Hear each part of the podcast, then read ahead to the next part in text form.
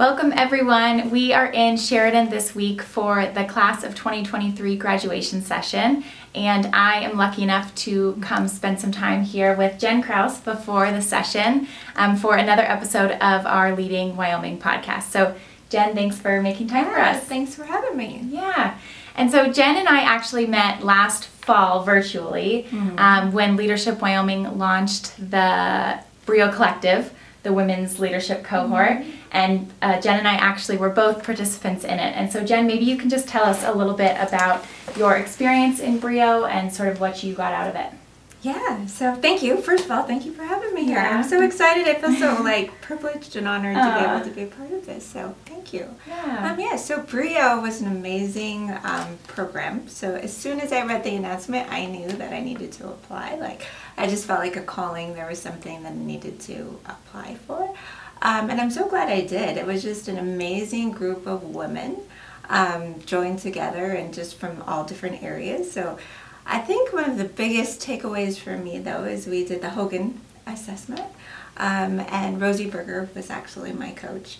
Mine and too. so, yeah, yeah. So doing the assessment, I've never done Hogan before. I've done so many other like leadership assessments or personality mm-hmm. um, scales, and so just having the Hogan just provided me with a whole new, different outlet.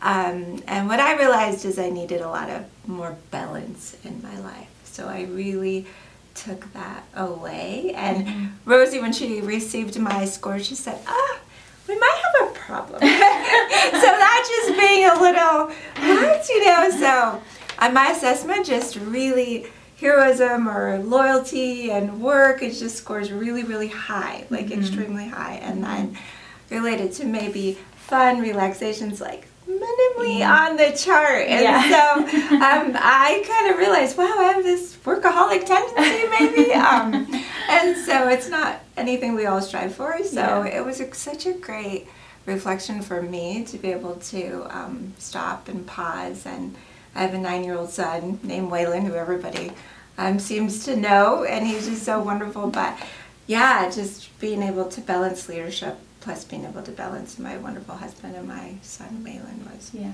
a big reflection. Oh, that's and awesome. then just being able to share that with the rest of the group mm-hmm. um, and see that we all kind of have the same struggles was just really, really special to me. Yeah, yeah, that's neat. Yeah, that was the first time I had done the Hogan too. And I think what I took away from that is I like went into it thinking that it would be something that I would get out of my career, you know, like, mm-hmm. oh, I, I see this in my career and my job. But I realized that, like, all those things you could take home and be like, oh, I do this mm-hmm. at home or I act this way, you know. So it's, it was really beneficial to me. Um, and then, yeah, just having the group of women. And mm-hmm. I think mm-hmm. I really appreciated the connections was really important for me because I went into the group knowing no one else mm-hmm. in there. I know some people had already known each other from Leadership Wyoming or or um, elsewhere, and I didn't know anyone. So it's just great having all those women across the state now that I feel a connection to. Definitely. Yeah. Um, and so recently, one of your colleagues, Amy Albright, she wrote a leadership moment about how one of the most positive leadership qualities is showing gratitude. Mm-hmm. And she wrote, The embodiment of gratitude is my boss, Jen Crouse. Amy says you never fail to write handwritten notes or tell your employees specifically what you're grateful for, um, or just make people feel seen, appreciated, and talented. So I'm just wondering is that a trait that you've always held, or is that something that you picked up along your leadership journey? Um, and how do you find that showing gratitude as a leader is an important trait? Yeah. So I think it's something that I've probably always internally had, but I had a really great um, boss, and um, well, I used to work in healthcare, so my one of my first supervisors, my first bosses, was just really great about saying thank you. And you know, for me, we always say, "What's your love language? Like, what is what's important to you?" And you know, for me, it's not money or you know having a title. It's truly just a thank you. Oh, mm all my supervisor has to do for me is just say thank you. It's amazing how it makes you feel and how it empowers you and what it can do for you. And um, one of my first supervisors was just he was just wonderful. Like, and I felt like it wasn't just a oh thank you. Like it was very genuine, and so it helped me to develop that just the way it made me feel. Um, and I really wanted my employees to feel that as well, um, that I'm just genuinely grateful um, for all of them. And I have a very large role as the director of the foundation and the vice president of student affairs, and it's several employees. And um, like I am able to function in my role because of them. I'm able to do well because of them. I have just amazing employees. So I don't feel like you can say thank you enough. Like I know that I am I'm successful in my job because of them. So um, I just feel like one of my main things that I talk to them about is just grace and gratitude, grace and gratitude. Like we're gonna show each other grace in all situations, and then we're gonna say thank you and be thankful for each other in all situations. So I have to tell you a funny story about that. Um, that moment. So um, it's been a very, very busy time here at the college, just really, really busy. And um, that came out on a Tuesday. And um, on Sunday after church, I was laying there and I was in deep thought. And I told my husband, you know, do you ever feel like wonder if you're where you need to be? Like, do you ever feel like you just that you're doing what in my mind are you doing what god calls you to do are you doing where you're supposed to be in life and I, and my husband said, "Wow, that's really deep." You know, he was like, "Okay, no, I've never really had that." But I was just laying there thinking, "Well, maybe you know, is this where I need to be?" And that was like a Sunday, and then I went through my busy Monday, and then Tuesday morning, like that was there, and it was such a confirmation That's to me in such a busy amazing. time. you know, so I called. Of course, I called Amy right away, and I'm like. Oh, Amy, I just applied all my makeup. Why did you do this to me? Like, I was crying, like, but it was so so kind of her, but it was in turn such a, like, kindness breeds kindness, you know, Yeah, like, it was yeah. such a confirmation to me that I was exactly where I needed to Yeah. be. Like, Oh, was- that's amazing. cool. Yeah, That's really cool. great. I love what you said about grace and gratitude too. Like just always having that in the back of your mind to give mm-hmm. people grace and gratitude. Yeah. That's also something I learned. I wonder where you are on the recognition scale in Hogan. Do you hmm. remember? I can't right Yeah, that was something that I, because I'm into the love language thing too. And so that was like uh, really helpful for me to be like, oh, this is the Hogan is sort of similar to that in mm-hmm. that like you possess these qualities. Like if you're high on recognition, then you also love to give people recognition because that's what you want. Yeah. And so that was interesting to me to like, because I think I'm sort of middle of the road recognition. Um, and so I do like it when people like show me gratitude and, and tell me thank you for my work, but I don't like it in a public way. and so, like, that was, you know, whereas some people, if they're super high, maybe they want it in a public way and then they give it to their employees in a public way, but their employee might be really low and they're like, I don't like this. so, yeah, that's really cool. Yeah. Great story. Yes. Um, well, speaking of stories, for the past few years um, at the Leadership Wyoming graduation session, which is at the one we're in right now, um, it's included you sharing your life story with the class. And so, for those alumni who might be listening who haven't had a chance to hear your story, would you mind sharing that with us today? Yeah, sure. Yeah. Great. Oh man, my every time I show, you know, it's been 25 years. I mean, 28 years since my car accident. Um, and I always tear up every time. oh so- no! Yeah, know, I'm gonna go. cry.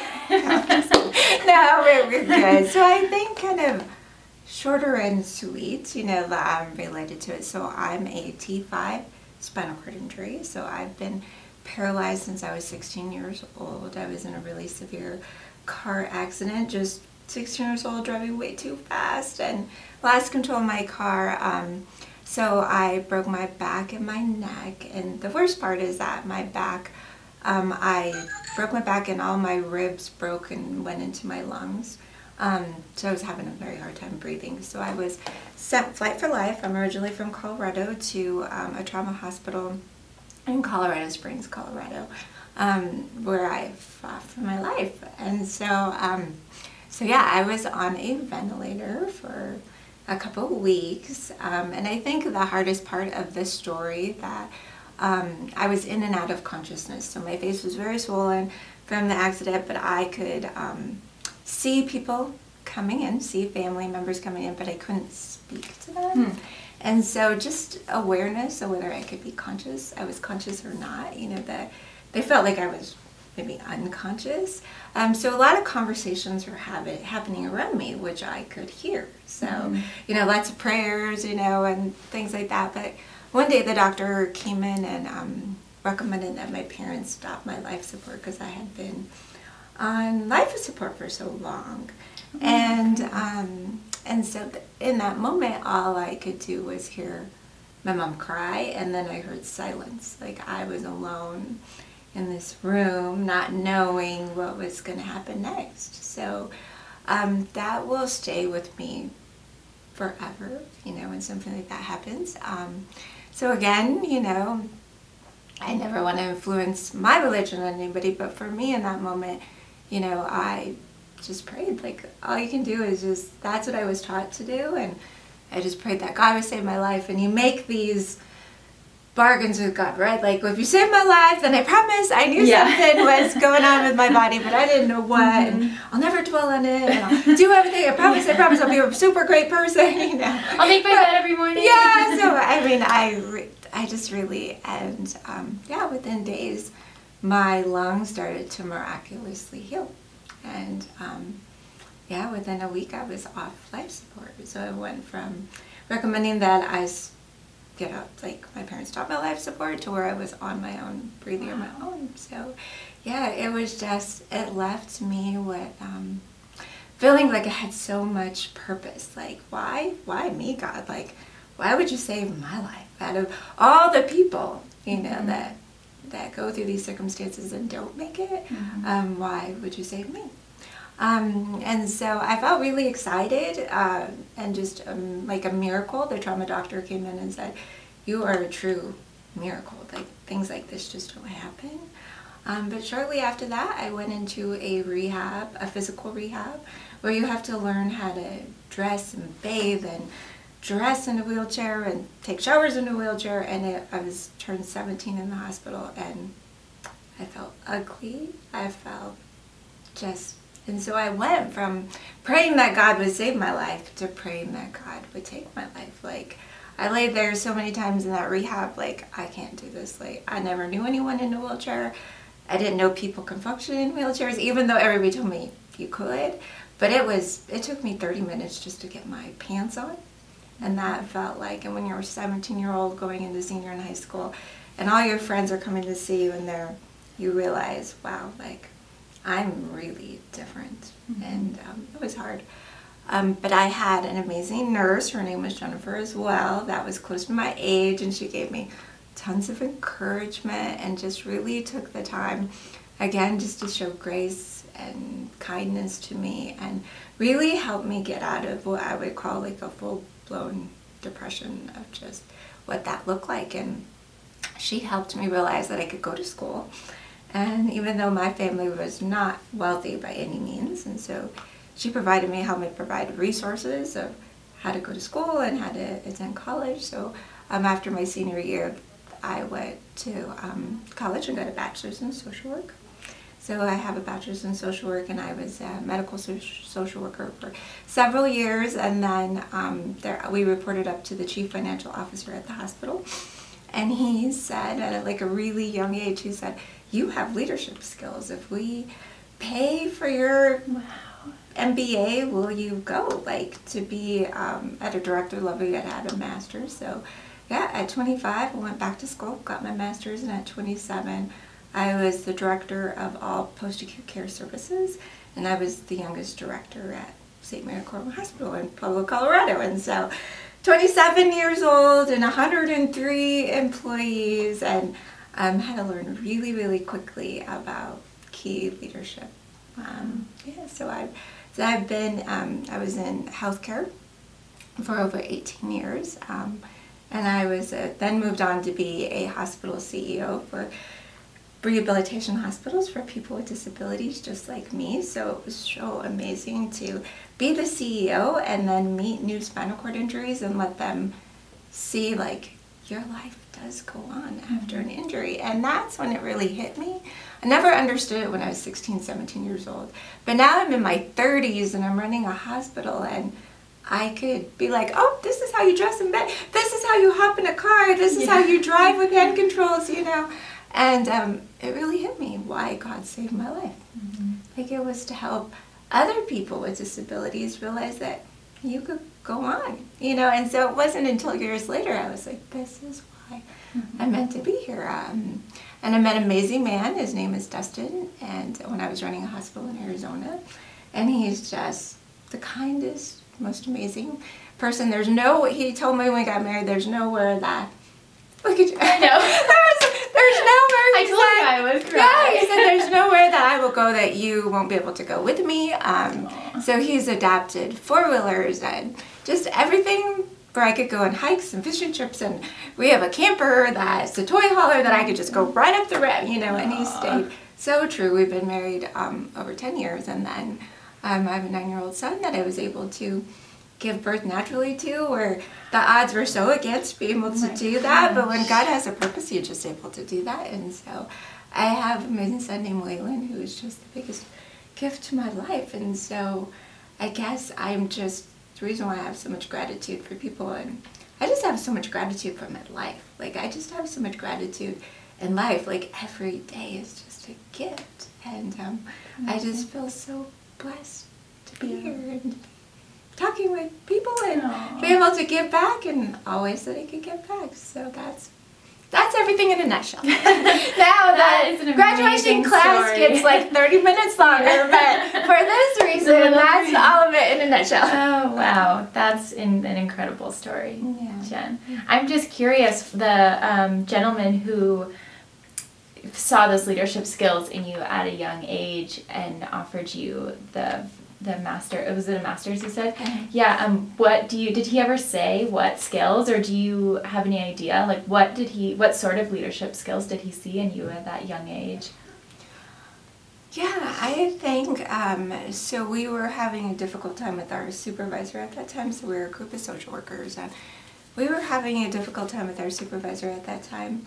And I just didn't feed into the negativity. Like I just took like a natural leadership role of we're going to get our duties done. We're going to, you know, still serve our patients and still do what we need to do, and not feed into any type of negativity or go down a different way. Just try to mm-hmm. lead in a different way of positivity without talking bad about my supervisor or going where, where you know, sur- there's always like when things are going bad, you know, people survive in different ways, you know, and some get in a group this way or report things differently. And I just tried to keep the team together as much as possible in a positive way to mainly serve the patients that we were serving. Um, and I think he was able to recognize that. And I did it without even like thinking about I was Yeah, doing yeah. it. Um, but it was one thing that he shared with me that I was able to do, just able to Yeah. bring a team together. Yeah, that's an, yeah another great leadership quality Yeah. for sure.